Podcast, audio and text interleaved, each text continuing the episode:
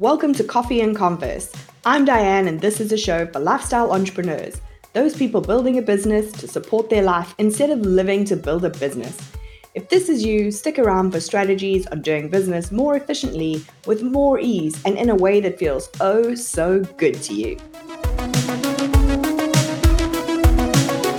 Hey, hey, in episode seventy-one, we were talking about what happens to you from an anxiety perspective, from a mindset perspective, when you are aware of potential things that could happen in your business and you choose to try and ignore it and not make a plan. We spoke about creating open loops and cliffhangers in your brain and it actually bringing you more anxiety. And I want to continue that conversation with what is happening to you when you're in a crisis, when it triggers, during a crisis, when you have a plan and when When you don't have a plan. As the majority of entrepreneurs that I speak to don't have a plan, let's start there. So let's say something happens in your business. Let's think about some of the examples we've talked about with guests. We've talked about posting something that goes viral for the wrong reasons. We've talked about potentially having your Instagram account hacked. So in that moment, in that trigger moment, when it happens, if you are unprepared for it, the natural human response is to panic. And what happens in a panic situation is we waste time. Time. We go into a spiral of like, oh, what's happening? I don't know what to do. We're afraid to take action because we're afraid it's going to be the wrong action. And we start to make emotion-driven decisions. We start to do anything that will just move us away from this situation of pain without thinking through, is it the right move? Is it actually moving us in the right direction away from that pain? And what happens is we then make an emotion-driven decision. We react to everything, wasting our time, wasting our energy, and very often, that next move that you make isn't a great move, and it can even create another crisis where it loops you back into, oh, that didn't give me the result I wanted. Panic, panic, waste more time, waste more energy, make another emotional decision. If that crisis is sucking all of your focus, your energy, and your time, what's getting dropped in your business? Are you potentially then creating another crisis with that ball that you've dropped? So the loop that we land up in is panic, emotional decision, reaction, not the outcome we want, panic, emotional decision, not the outcome we want, potentially with here's another crisis, more panic, more emotional decisions, more outcomes that aren't ideal. So what can happen is that you've extended that crisis period, you've potentially escalated the crisis, and by the time you get to the end of it, you're so exhausted that your ability to catch up on what else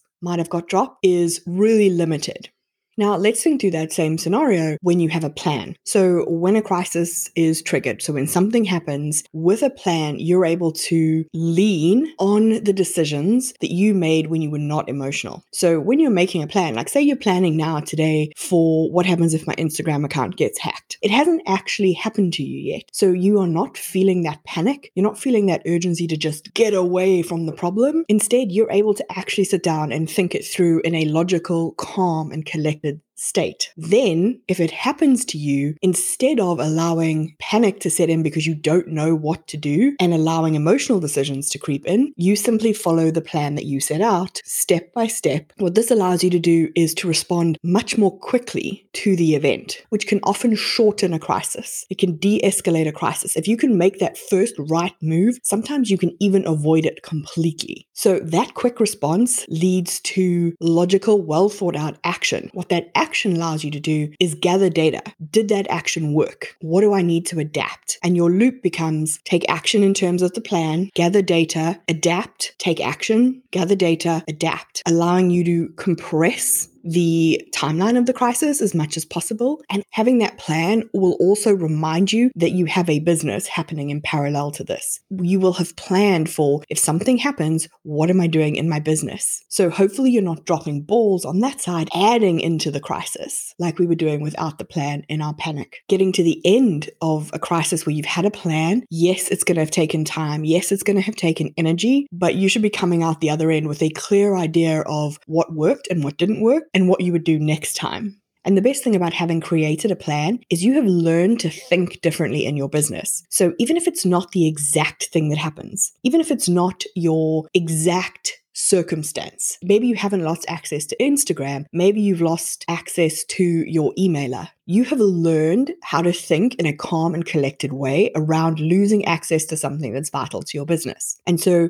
you'll be able to adapt that thinking to whatever crisis is coming at you and still react with less panic, with less wasted time, with less emotion, and make better decisions in your business. If you're ready to build a plan for your business so that you can make those decisions while you have a cool, calm, and collected head, so that you're not encouraging panic and emotional decisions and accidentally escalating your crises, I'd like to invite you to my You're One Crisis Away from Losing Your Business workshop. It's happening May eighteenth, and we're going to talk through what a crisis really is and why it's not what you think. I'm going to introduce you to seven real-world entrepreneurs that have had crises happen in their business. And I'm going to teach you a simple step-by-step process to build a plan, even when you're not sure what you're planning for. And we're going to build a contingency plan for your business on the call. I want you to walk out of those sixty minutes with more peace of mind than you had when you walked in. So head to diameyer.com forward slash plan to grab your seat and some of that peace of mind. If you enjoyed this episode, don't forget to follow the podcast and leave us a review.